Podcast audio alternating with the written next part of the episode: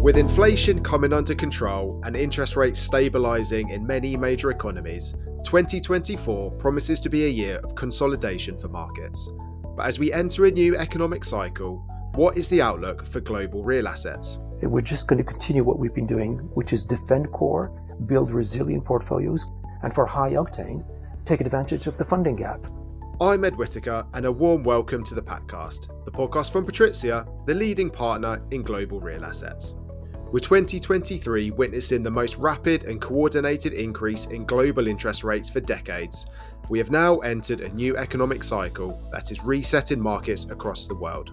With this new macroeconomic picture playing out, what is the outlook for the real estate and infrastructure sectors, and where will the most attractive investment opportunities lie in 2024? Tackling this topic in our first Patcast of the year is Mahdi Mokrane, Patrizia's Head of Global Investment Strategy, Research and Investment Solutions, and Justin Webb, Head of Investment Solutions at Patrizia Infrastructure.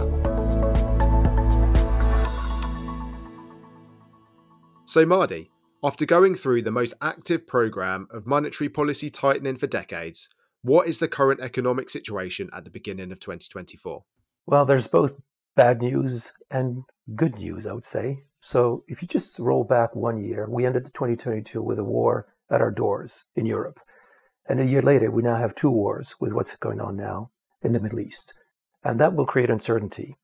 We also have China's reopening that has surprised us on the downside. And this is probably a function of its, you know, property markets, its tech rivalry with the US, and generally speaking, slower global demand for its manufactured goods. And then, you know, looking at Europe, you know, its growth has been pretty anemic in, in 2023. And this is mainly because of the 2022 energy shock, high inflation, and the subsequent monetary tightening and rise of costs in the cost of debt finance for both corporates and households. Now, that's for the bad news. For the good news, we have not seen the recession in Europe and in the, in the US that most economic forecasters were predicting a year ago. And also, we've seen higher growth and growth in the US that has surprised us on more or less on the upside. But I think that looking ahead into this year, we have to look at the undercurrents and not just the headlines. So, Mahdi, why is that? Can you perhaps give us a few pointers on some of the other major economies like China and Europe? So, when we sort of craft our house view, and we, we use both top down and bottom up analysis, and I think both actually signal that high inflation and high interest rates typically impact the real economy with a lag. I think if you look at the US in November, US M2 monetary supply fell, and this is the second month after October, and is really turning negative. And proportionately, the drop in money supply since 2022 is the largest since the Great Depression, not the GFC, the Great Depression. We're seeing also in the US commercial bankruptcy filings up 141% year on year. That was back in November 23 compared to November 2022. And this is likely to continue as the money supply falls, you know, on the action of the, the, the Fed. So lending for private consumption is also getting more expensive. So this will, you know, probably slow down money velocity and slow down the economy as a whole. So the economy just can't sustain or will increasingly find it difficult to sustain those levels of, of interest rates. Now, turning to China, we have seen that um, uh, five of the largest Chinese state banks have cut annual interest rates for one and two year deposits by 10 and 20 basis points, respectively. So China is trying to prop up its economy on the back of what I said earlier about its property markets and, and, and the lack of, of demand or slow demand for its goods. And then if you, you know, turn to, to Europe and focusing on the Eurozone, we've seen that the, the readings of, of the CPIs have uh, been unchanged at 2.4% year on year. I think that's low enough for the ECB to, to look at uh, its policy rates and probably signal and start signaling a change in the course of direction of interest rates, both on the deposit rate as well as the, the longer dated uh, interest rates. So we think overall, we see a changing mood for 2024. On the one hand, we'll be more constructive as the cost of capital points to lower yield curves, both on the short and, and longer end, and maybe more challenging because of the full measure of lag negative effects of high inflation interest rates on both corporates and households will probably start to eat up into the creditworthiness of, say, our tenants or our operators within our infrastructure portfolio. So, on the balance, more constructive, but very different from what we have been experiencing in 2023. So, now that we're factoring in a more deflationary environment, What do you see as cyclical and what is perhaps structural when it comes to these drivers of inflation? That's a key question. And uh, we've looked at the cyclical components and divided them into inflationary cyclical components and deflationary. So if you think, for example, of tighter, you know, labor markets, you know, leading to higher wage inflation, the expiration of price control measures, that will be cyclically more inflationary. However, restrictive monetary policy, fiscal consolidation, if you look at the normalization of food and energy prices and the slowdown in activity, you know, tighter lending conditions and, you know, slower or, or declining monetary creation, that's all going to be deflationary. We think the cyclical components will be more deflationary. And then if you turn to the structural components, look at China decoupling and you know redesigning the global supply chains. You know that's going to be inflationary. Energy transition. You know we've always said even before what happened in 2022 that the decarbonomics will be more inflationary. Geopolitical crises, you know, high frequency of extreme weather events, these are all going to be inflationary structurally in the medium to long term. However, we have to bear in mind deflationary structural components. For example, inflation targeting, China slowing its demand for commodities, tech advances in AI and robotics, you know, reducing, you know, manufacturing costs. These are going to be structurally deflationary. Overall, we think in the next uh, few quarters we'll see a much, you know, disinflation, even deflation in some countries. For example, Germany because of base effects and then we'll sort of gradually uh, end up uh, where I think central banks want to see this whole inflation picture landing, which is around the 2% mark.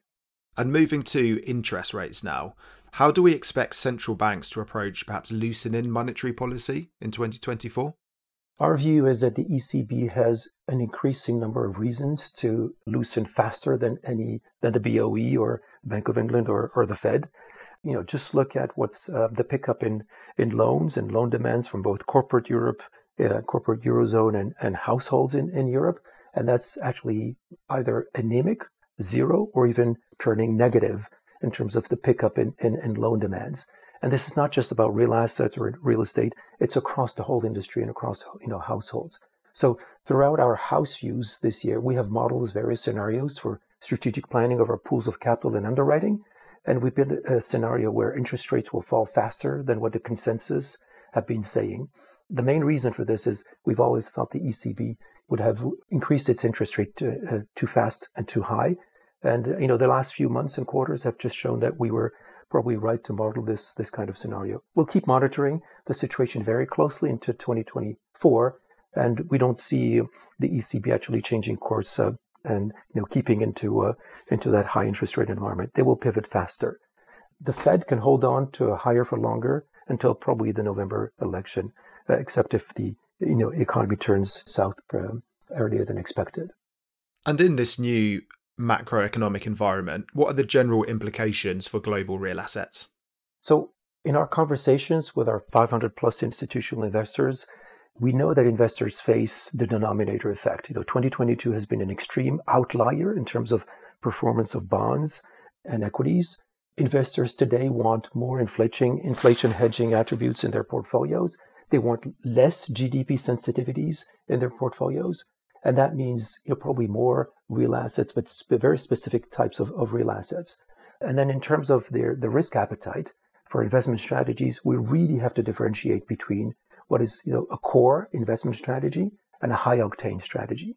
For core, the current environment and into 2024, we're just going to continue what we've been doing since 2022, which is defend core, build resilient portfolios, construct portfolios that have high exposure to strong megatrends and resilient asset uh, cash flows. And for high octane, and we'll come back to that, I think, in a minute, take advantage of the funding gap that we've always sort of put out there as one of our major theme and take advantage of offering relief capital or rescue capital as banks will retreat.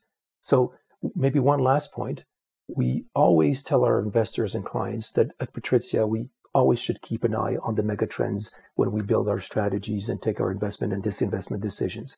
That is a function of decarbonization and energy transition, climate change, demographics and urbanization, and lastly, digitalization. So, with inflation slowing and interest rates expected to start declining in major economies this year, there are green shoots for an investment landscape that demands stability. But for investors in global real assets, What are the major trends to watch? Which strategies will be the most attractive? And why is there reason for optimism? Here's Mahdi. I think we have to start by looking looking back at what happened, you know, since uh, let's say mid-year 2022 and throughout 2023. Investment volumes dropped significantly in real estate by more than 50% in Europe and you know similar quantums in other big markets such as the Americas and Asia Pacific. Capital raising has been you know very difficult and has again dropped very significantly. So it's still going to be a buyer's market in 2024. In terms of capital market value adjustments, if you look at real estate, it's actually Europe that has corrected ahead of the US, ahead of Asia Pacific. So Europe, we think, is probably going to be the one that will recover quicker, simply because of what I said earlier about the changing course of central banks and, and interest rates going into a number of, um, of drops. And looking at the numbers, you know, we've had now, if you go from mid 22 to end of 23, five or six quarters of corrections. And this is probably one of the longest correction, even longer than what we've seen in past uh, recessionary moments, such as the GFC, for example. So we expect 2024 to see a pickup.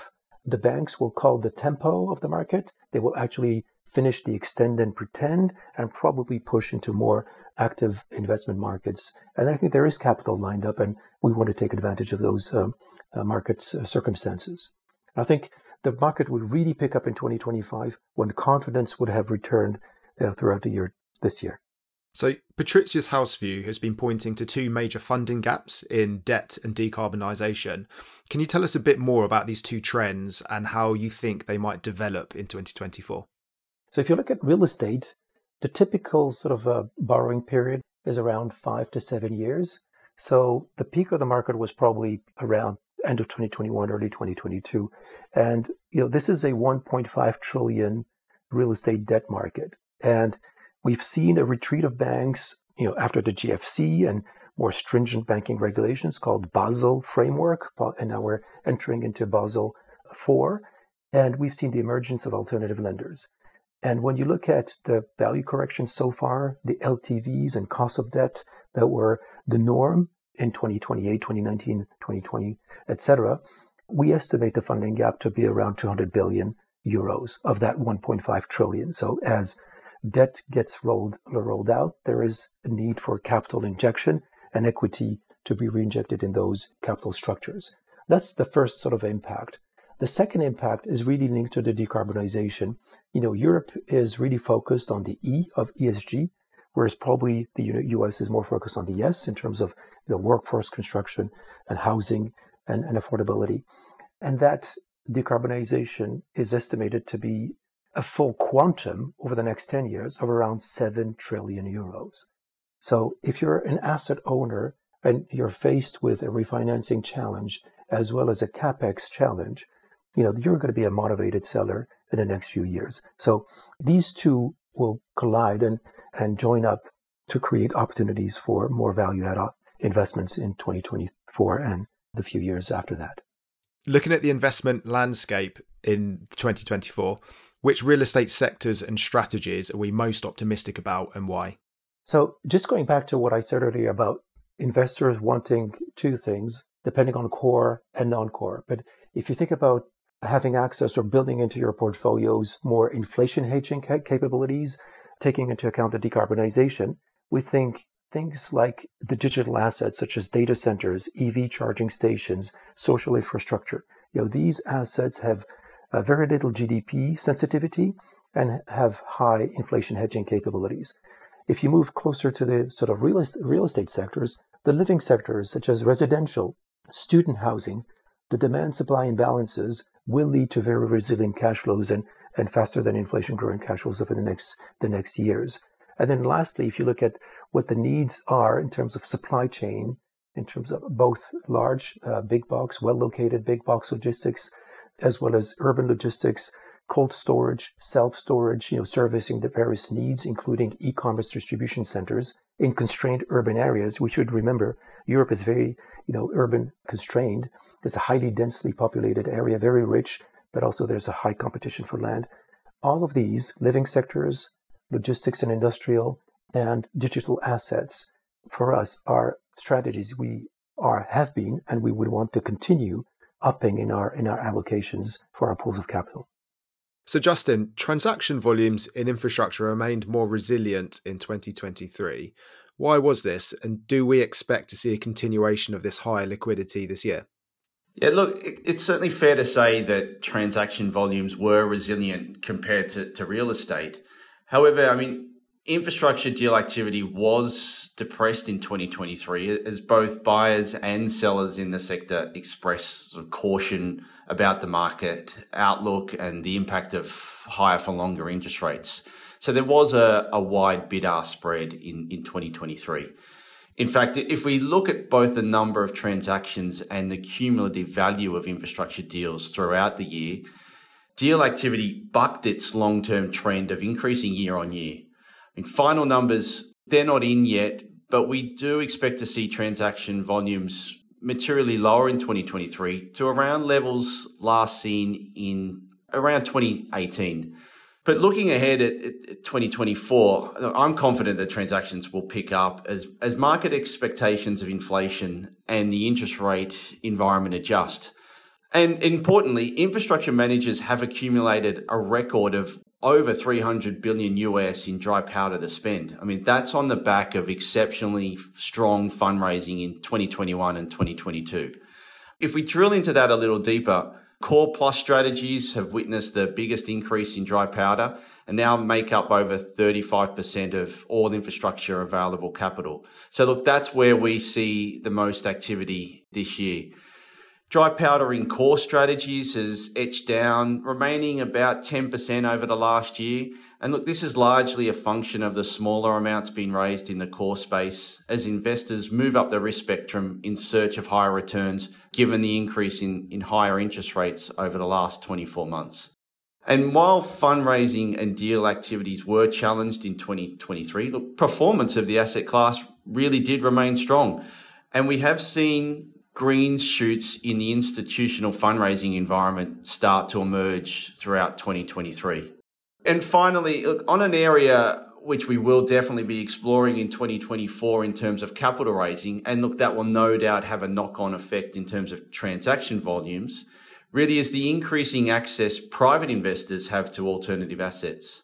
Look, until now, small ticket sizes, regulatory hurdles, and a lack of education on private investing means that private institutional allocations to alternative assets, which includes infrastructure, really have been pretty much negligible. But that's certainly changing. I mean, governments around the world, they recognize that private capital from a variety of sources is needed to tackle the world's key challenges over the next decade. So we have seen several regulatory reforms that have been passed in recent years, and they're intended to increase the accessibility of private markets to private wealth. In Europe, for example, that's been led by the, the ELTIF 2.0 reforms, which actually came into play this month. So, looking ahead to this year, how do you think the new macro environment will impact infrastructure portfolio construction? Well, look, look Mahdi's described the current economic environment and, and a stabilization of bond yields below 2023 peaks, they'll be supportive for real assets such as infrastructure. Because by, by their nature, they're typical long duration assets, and, and thus they benefit from a lower discount rate applied in, in the discount rate cash flow valuations. And in addition to that, infrastructure assets will no doubt benefit from more stable refinancing costs because they often you know, have a sizable amount of leverage. So relief on discount rates, look, they'll be a welcome development. I mean, as over the past two years, the rise in, in bond yields really have exerted downward pressure on unlisted infrastructure valuations. We can see that it's really been the strong inflation linkage of infrastructure assets and, and their cash flows that have helped maintain generally resilient returns for the asset class to date. After two decades of benign inflation prior to the pandemic, the past two years really have been a salient reminder to asset allocators of the importance of infrastructure's diversification and inflation hedging attributes within investor portfolios. And look, looking forward over the next two years, look, as cash rates moderate, investors may once again seek other forms of stable yield.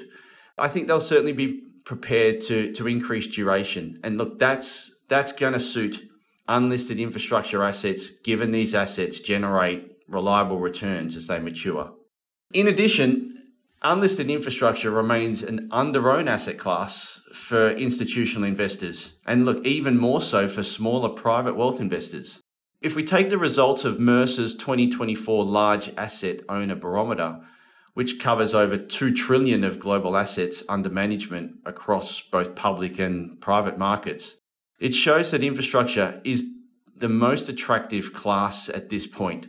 Look, 70% of surveys respondents are planning to either maintain or increase their allocation to infrastructure in 2024 looking at those increases in allocations, can you briefly touch on which infrastructure sectors and strategies we are most optimistic about this year and why? Yeah, sure. I mean, thinking look, from a sector and strategy perspective, look, three things come to mind for me. Firstly, I would say that we continue to stay focused on investing in sectors that reflect our long term megatrends these are our structural trends that have the potential to generate cash flow growth throughout troughs and peaks in the economic cycle. And these trends are decarbonisation and energy transition, demographic change and urbanisation, digitalisation, and climate change adaptation infrastructure. Central banks have so far been successful in reducing inflation from peaks, but it's come at a lower cost of economic growth. And with that in mind, we continue to focus on assets that have structural and thematic drivers that provide cash flow resilience compared to infrastructure assets that have more cyclical cash flows. Look, in fact, GDP exposed business models are really likely to come under further pressure over the next 12 months as we see the lagged effect of higher interest rates take, take effect, particularly in Europe and the US. One of the most recent investments that ticks the decarbonisation and energy transition megatrend box is the rollout of EV charging stations at 200 locations across Germany. It's a partnership with German organic supermarket Tegut and EV charging technology provider Numbat. It's Patrizia's exclusive arrangement, which it's going to have over 140 million being invested and the installation of, of 400 ultra high speed charge points. EV charging, it does fit our thematic investment mantra. And look, it's an opportunity really we've been watching closely for a number of years.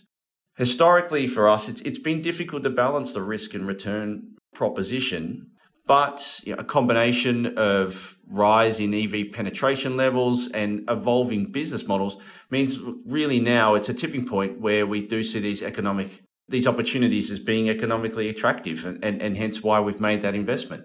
If I sort of think about the second sector, which we really continue to be bullish on, it would have to be infrastructure debt. I mean, we've got a very long track record in infrastructure debt investing, going back to, to the year 2000. We've invested over 2 billion in the asset class without a single default or negative IRR on any of the 54 assets that we've made in the last 23 years. Look, and we've seen investor sentiment towards infrastructure debt take off. And that's been driven by rising base rates and increased spreads they have in, increased the attractiveness of debt relative to low risk core infrastructure equity strategies. I mean, history will tell us that the window to invest in infrastructure debt at all in returns that are similar to and arguably higher than the low risk super core infrastructure equity, that doesn't persist for very long. And so really we want to exploit that now. It's a limited time for investors to participate in this current return opportunity. Look, and finally, from a sectoral point of view, we're very optimistic on mid market infrastructure. It's attractive to us, it provides the opportunity to retrieve higher returns while improving diversification relative to traditional large cap. I mean, a key contributor to the mid market return premium is, is entry pricing. And in addition to attractive entry prices, we continue to favour mid market infrastructure just given its inherent potential for valuation creation through active management. So it's our goal is to invest in platform businesses in that mid market cap, uh, make them scalable, increasing reach and efficiency. Great. And Mahdi, just to finish, um, in terms of your takeaways for 2024, why do you think Patrizia is well set to navigate through this higher for longer environment? It's a great, great question. I guess I should probably start with experience. You know, we've been we've been here in real assets and, and real estate in particular for over 40 years. Actually, 2024, you know, is going to be the year where we will celebrate the 40th anniversary of Patrizia. And we've, you know, I think successfully navigated various crises, you know, and market volatility. So that's one. Number two is deep and trusting partnerships. You know, partnerships with our clients, more than 500 institutional clients around the world. Strong relationships with lenders, more than 275 lending relationships. Some of them, you know, spanning, you know, decades and then strong relationships with tenants. I think this is critical. We have thousands of touch points every day across our various portfolios. Our finger really is on the pulse of that economy and those, those tenants. And I should say, maybe last but not least, and turning to, to Justin, you know, we're turned to the future. We're crafting strategies to take advantage of uh, being both active in infrastructure as well as real estate and to benefit from very, very similar megatrends, the ones I highlighted before, are you know common to both infrastructure and real estate. And we think we can craft some smart and creative strategies around those megatrends. Look, it, it's fair to say a prolonged higher interest rate environment is potentially challenging for infrastructure assets. But, but I will say not all infrastructure assets are alike. And despite the significant interest rate hikes globally, we haven't witnessed the falls in unlisted valuations that we have seen in other long duration un- unlisted assets, such as property. Look, and, and this is the case for Patrizia's portfolio in aggregate. Our infrastructure portfolios performed very well in 2023 for all of our clients. Look, and we attribute the, res- the relative resilience of our infrastructure assets, as I said, to the frequent links between inflation and revenue and cash flows. It's in this environment that assets that have genuine pricing power and are able to adjust prices, they're the assets that are faring best. But apart from inflation pass through, the other attribute that can provide an offset to a rise in the cost of capital is real cash flow growth. And in our view, we expect that inflation will subside, but it will subside along economic growth. So, given that, look, I'm confident Patrizia will navigate through a higher for longer environment because we focus on assets with structural cash flow growth rather than ones that have cyclical. Thanks to our guests, Mahdi and Justin, and thanks to you for listening. I'm Ed Whittaker, and you've been listening to the Patcast from Patrizia. You can subscribe to the show on Apple Podcasts and Spotify, or wherever you listen to your podcasts. And don't forget to head over to our website, patrizia.ag, to find out more.